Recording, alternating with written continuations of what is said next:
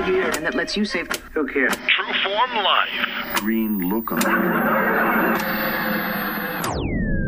Welcome to another edition of Exploring Mind and Body. As always, I'm your host, Drew Tadia. All right, thanks so much for being here on this edition of the show. I always appreciate your time to come in and see what we have going on on exploring mind and body. Now, today we have Donald Altman coming on for an interview. He's a very interesting man, and I love his perspective on emotional clutter. So, before we get into that, just a quick word from our sponsor. MAK Mystic Expressions. Now, this is a Himalayan salt company that specializes in pink salt. Now, personally, I believe transitioning from white refined salt to pink Himalayan salt is a small step we can all take to positively improve our health. So if you head over to makmystic.com, they have number they have a number of products and information to help you better understand how Himalayan salt can better improve your health. makmystic.com. True Form Life. All right, so as I was saying, we have Donald Altman coming on, and I love his perspective on clearing emotional clutter. That's what his new book is called, and I'm so grateful to have him on the show. He's going to talk about inner Facebooking, emotional elevator, listening to mind clutter. He's got all kinds of tips to help you let go of that baggage, move on from the past, and clear that emotional clutter. So sit back and enjoy. We got all that coming up. This is Exploring Mind and Body. Naturally improve your lifestyle one show at a time with your host, Drew Tadia. Welcome to another edition of Exploring Mind and Body. You heard all about Donald in the introduction, so without further ado, thanks so much for joining us this morning, Donald. Well, hi, Drew. It's great to be here with you. So today we're talking about clearing emotional clutter, and I'm super excited about this topic because it seems like there's so many, so many of us walking around with all this emotional clutter, this baggage, and I think we need to find ways to get rid of that emotional clutter and, and stop weighing us down. Well, the first question I want to ask you before we get into yourself is why did you decide to write about this particular topic? Mm. You know, this is really an outgrowth of uh, really an evolution of the work I've been doing. I've been doing a lot of uh, teaching in mindfulness around the United States and, and internationally, actually. And it's really interesting with all this talk about hoarding and so forth. And I realize, you know, I've been working with the emotions and everything, and I realize it's really a form of uh, hoarding in the mind of all the clutter thoughts that we have. You know, holding on to um, uh, things that make it difficult to respond to the here and now, holding on to your past fears, worries, anxieties. So I really wanted to provide tools for people, and that's what this uh, the Clearing Emotional Clutter book is really focused on, is providing lifestyle tools that people can apply and actually change your uh, how you're paying attention and how you're using your awareness, and that can actually rewire the brain. So that's kind of the idea behind the book. Yeah, it's interesting that you say hoarding in the mind because I think if most of us that would flip on the TV or, or have seen portions of that the show hoarding, most of Yeah. us would say, "I can't believe they do that." And then if you you know if you look at ourselves or if you could see in our mind, many of us would have the same thing going on inside of us. Oh yeah, the brain is filled up like an attic, filled up with old junk and things you don't need, or old programming that gets in the way. And so, just like those hoarders, their their houses are so filled up, you really can't even see the walls or anything. I mean, our our minds can get filled up in the same way. I worked with a guy. Is a good example of this. Um, I'm also a psychotherapist, and this one gentleman I worked with had a lot of anxiety uh, cluttering his mind he had taken a trip to Hawaii. When he came back, he said, "You know, I should have called you." He said, "I was sitting on a beautiful sand beach in Hawaii, but I couldn't enjoy myself because my mind was cluttered up with all those thoughts about things I had to do." And isn't that kind of sad, actually, isn't it, that he wasn't able to really experience and savor that beautiful moment right before him? It seems like that that's an issue for, for many of us. You, you're doing one thing and you think about doing something else. Then you're doing something else and you think about doing the other thing. you can't get away from it. Right, and uh, I think we're more distracted than ever before, Drew, and uh, and uh, you know we're, we're getting more messages from all different sources. Everybody's trying to grab our attention, and I, what clearing emotional clutter is, can do is give us back that precious resource so that we can decide what, how we want to use our uh, our attention and even our intentionality so that we can connect with our deeper purpose and that ultimately is the a wonderful gift I think that we all can get. Before we get into more of that, Donald, tell me more about yourself. I'm I'm interested in your background as a monk and then psychotherapy. Is that is that how you say it? Yeah, yeah. Okay. Well, I um I became a psychotherapist after I went into the monastery, and I I actually had. Uh, wanted to deepen my spiritual path, and I went into a, a Buddhist Theravada monastery, the old school of Buddhism. But what was uh, uh, for me, I had always struggled with food. And so emotional eating or mindless eating was actually my pathway into mindfulness. And I um, actually ordained in a monastery with a gentleman, a very, a very uh, wonderful uh, Burmese monk who had written a book called The Four Foundations of Mindfulness. And I was, I didn't know if it was possible for me to actually moderate my food intake and to not eat emotionally. And so it was a combination of wanting to deepen my spiritual path and learn more about my mind and to break, see if I could break some old patterns. And and food is a very entrenched pattern, and I have written about mindful eating in some of my books. Uh, but when I went to the monastery, I knew I'd have a problem because the monks would get up. We would get up at like three thirty in the morning, and there'd be chanting and meditation. You'd have a short um, breakfast from 6:30 to 7. Then you'd have lunch from 11 to 12. But in that particular tradition, you wouldn't eat after 12 noon. And so I really knew I was going to um, butt up against that uh, resistance in myself, and I didn't know if I, it was possible. And right after I ordained, I went in with two other monks into the. They led us to where we were going to be staying, a little room. There were three futons on the floor, and I sat on one of these futons, and um, right after the ordination ceremony, and here I am in these saffron-colored robes. They shaved my my hair off, and I'm sitting there wondering, you know, if this was a good decision or not. And then I looked to my left, and there's a little shelving unit, and on that shelving unit, I couldn't believe what I saw. There was a giant Cadbury's chocolate bar. and I wanted that chocolate bar so bad in that moment because it would have soothed me from my doubts and my worries and but I had just taken a vow not to eat after 12 noon. And my mind went into a war over this chocolate bar. You know, can I take the chocolate bar? No, you just said you can't do it. And and I had to sit there and be present with all of that. I couldn't distract to do the things we might normally do. And but after a, you know I don't know about an hour, hour and a half, something really fascinating happened, and it was really the beginning of my journey into understanding how to constructively distance from our thoughts and but what happened was suddenly I wasn't no I wasn't engaged in that war or that battle, that struggle anymore. But I was just simply watching it as if I was uh, like in a movie theater, just watching a, a movie play out in front of me. And I, so there was a safe distance. And I, in that moment, uh, it jolted me, but I realized I could I could do both. I could honor the part of me that was hungry emotionally hungry, and I could uh, also honor and follow my vows. That these weren't mutually exclusive in opposition, fighting one another, but they, it's as if my container got larger and I could hold all of that. So you were watching the chocolate bar, or you were watching yourself watch the chocolate bar? I was kind of watching myself watch the chocolate bar. Yeah, that's okay. what happened. I, I shifted it that way. That's a good way of putting it. and uh, I do need to mention I didn't eat the chocolate bar. good for you. so uh, I have to ask: Was the chocolate bar there, or was it a hallucination?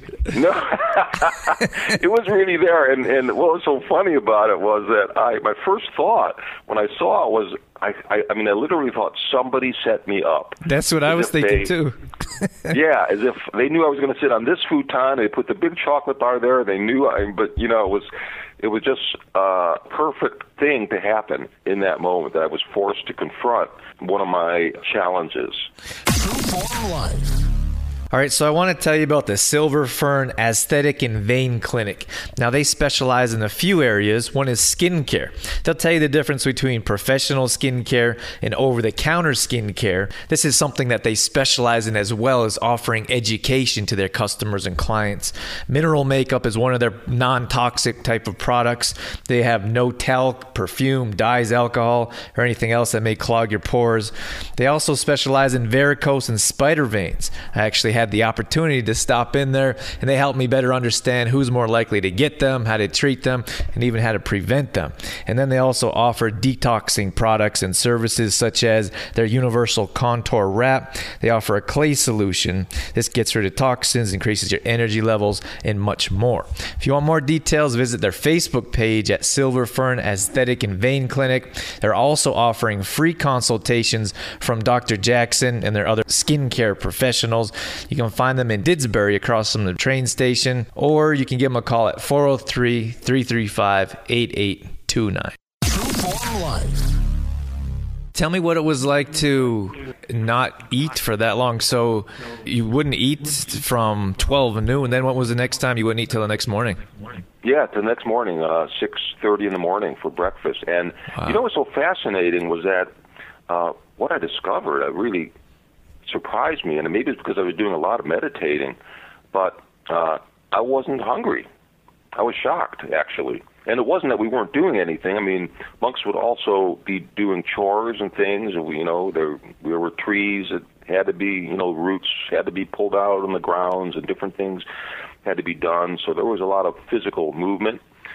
But um, I think we're just having a more concentrated awareness, and uh, then I started to realize that I would eat food because I was bored or distracted or was feeling an emotion. I wanted didn't want to feel that emotion, so I'd eat food. And in the monastery, I was able to um, go past that and see through it actually, and find that you know, and I understood that or a lot of the hunger wasn't real. Of course, wasn't real physical hunger, and I didn't need to go do that pattern. So it kind of helped me break that pattern. How long And- were you in the monastery for? Oh, I was in there for. Um, I lived there uh, for a few months. I, I went in knowing it'd be for a period of time. Actually, uh, I always felt I wanted to do my work out here, and I was very ripe for the experience. I think that's the other thing. If you're really ready for an experience, I, I didn't have to be there for years. I mean, I really, you know, I was just ready like a like a ripened apple ready to fall off the tree. The timing was really good for me, and I had done a lot of other uh, meditation and spiritual readings before that time, so I think that had helped. And even after I left the monastery, I continued to work with the monks and do other um, practices, and they kept training me, so that was really nice. Why did you initially decide to go into the monastery? you know, I went in. I, um, you know, had some uh, difficult and painful uh, patterns repeating in my life, and uh, not just food, but other things. And it, it had come to my attention that I really um, um, wanted to do something about that, and yet um, I had. It just so happened I, and again, like you say, maybe it wasn't an accident. But a friend of mine said, "There's a monk I'd like you to meet," and so I met uh, U Silananda, that um, well-known teaching monk from Burma. And when I met him, uh, Drew, I have to tell you, I mean, it was just an incredible feeling of I could really sense this uh, sense of compassion and availability that he had that I hadn't sensed in in other people.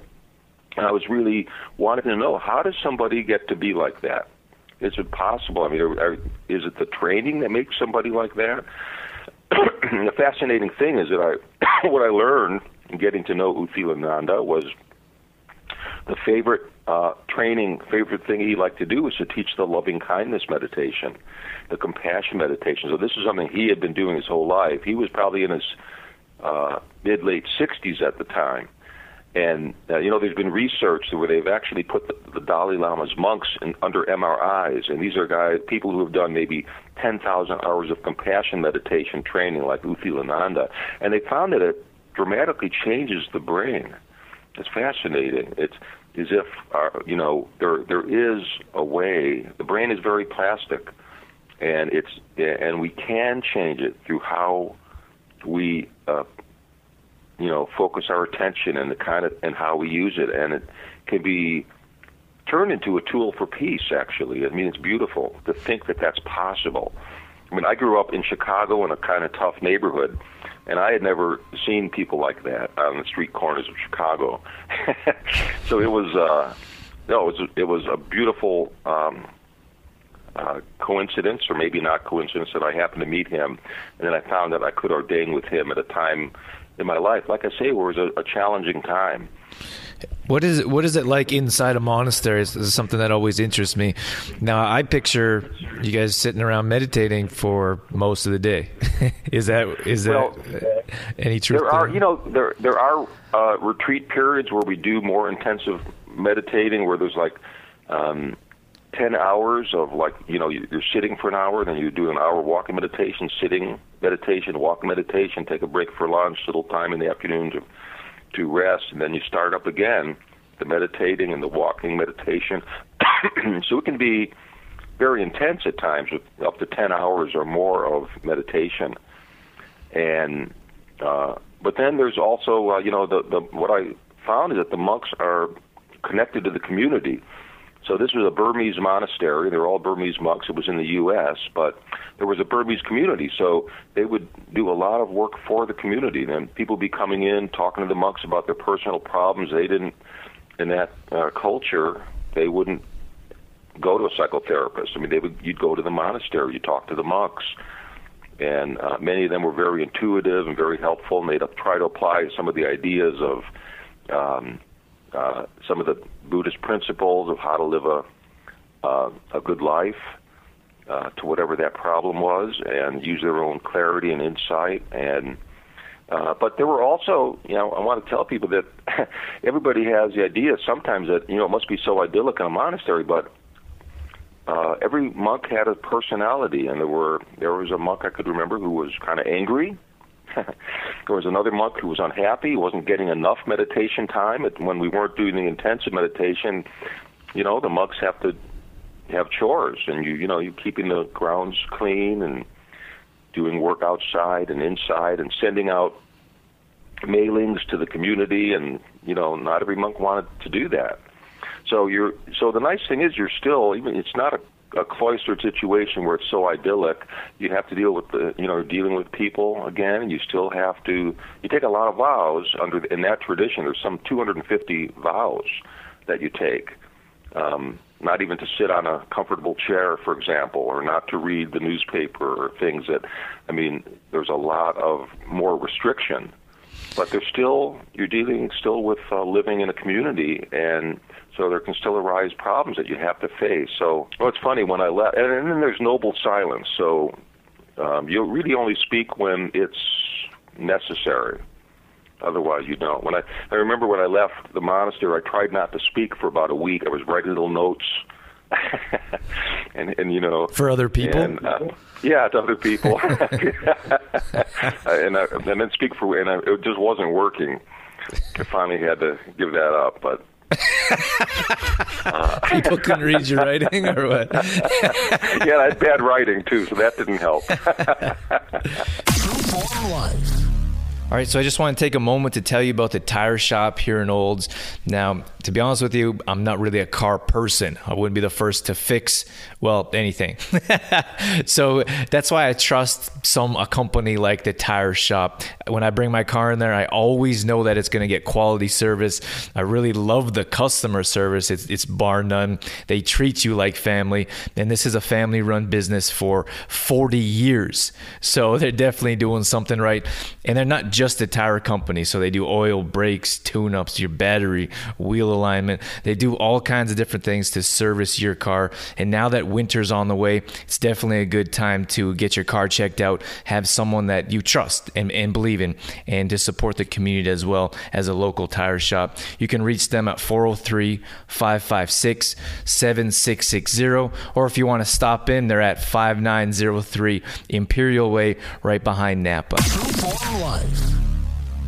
All right, so let's get into more of clearing emotional clutter. So, the first kind of question I want to get at here is why do you feel that we have so much emotional clutter? Why is it weighing us down? Why is it there to begin with? I think it's almost unavoidable, right? Because we uh, we have uh, we we grow up in a family and and there's ancestral clutter. It probably goes back many many generations, and in a in a way that's uh, something that uh, we don't have to be feel like it's a you know ch- we're chained to it or anything like that. We actually begin to break the fetters of that old family clutter. There's also uh, cultural clutter. There's clutter of the daily stresses and overwhelm of life. So I don't think that anybody you know, can eliminate all the clutter. But what we can do is, in the moment, we can kind of untie the knots of it so it doesn't tr- grow into a big giant bundle of clutter that we keep dragging along with us. So, um, what are so some? Just, yeah. Do you have some tools or suggestions? I'd imagine we'll get into those. But when you say untie the knots, what do you mean when you say that? well, so uh, let's say you're driving on the freeway and uh, you know, th- this is also uh, a personal example from my own life. And but um, I could easily get triggered when somebody would pull in front of me, cut me off, um, and I, you know, my reactive mind, the emotional part of brain, could get very angry in that moment. And um, so when that happens, uh, how can we disengage from it? How can we step back from it, from that instant clutter, and untie the knot of that anger? You know, for me, that was an old pattern, and so it was a like a knot that was very tight. And so, what I would do, what I learned to do, was that in that moment, I could just, I could notice the anger. I could say, "Oh, wait, okay, I'm angry here. How how angry am I? and I'd rate it on a one to ten scale. Say, wow, that one little thing, guy cut me off, and here I am at an eight out of ten. Isn't that interesting? So I got curious. I changed my relationship to the anger, and when you do that, you're no longer angry. The emotion becomes the object of your object of your attention, and I untied the knot in that moment. I didn't let it become tighter right? And then I would even get curious and say, so where did this knot first, you know, when did I first start getting react to the people cutting me off like that? Where did that originate from? And I would just start inquiring and reflecting, thinking about it, and that would untie maybe some more knots. Maybe I wouldn't get an answer right then, and that's okay. But uh, so the idea here is that we can step back, disengage, almost imagine yourself taking an elevated view. And I do talk about some of these tools in this book, how to do that. But take an elevated view, just seeing yourself on that freeway, right? You're stuck in this traffic, you're angry, you're late for an appointment, and um, or you got to get to work and you got this, you know, long drive ahead of you.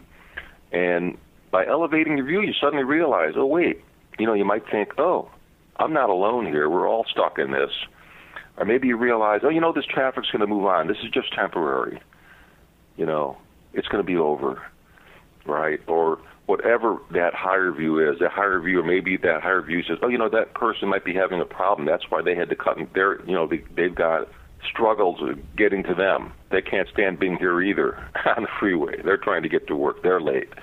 But whatever it is, uh, untying the knot in that moment means that you're able to pause and look inward and kind of explore, get curious about your reaction to something. And so you're not letting that knot get pulled tighter. Now that I've disengaged and looked at it in a new way, I've started to rewire my brain around that old pathway of reacting negatively. So I'm changing how I'm going to think in the future, how I'm going to react in the future the more you train yourself, I suppose it works both ways. So the, the more I suppose we're conditioned or trained to get upset instantly when something happens. So we get cut off in traffic. That's a normal, natural reaction to, to get angry and mm-hmm. yell and honk our horn. And then we train our brain to do other things like understand compassion or look from their end of the. Now it's easier to do that the more we do that. Is that correct? Yeah, that's correct. Absolutely. We're changing how we're going to react in the future by making the, making that change even one time will make it easier for us the next time. So one of the questions I wanted to ask you was listening to mind clutter. Now I love this idea because I think many times we try to avoid it or we push it away. Can you tell us more about how you can actually listen to it? Sure. I think it's important to listen to it. We want to notice the content of what's in the mind. And so um, uh, listening to it, uh, what I like to recommend is that just to sit down for a couple of minutes, just notice where your mind goes. And to do it, the key here is to do it in a very non judging way. To notice that uh, scientists have said our minds can have between 25 to 75 thoughts per second. Drew, think about how fast that is.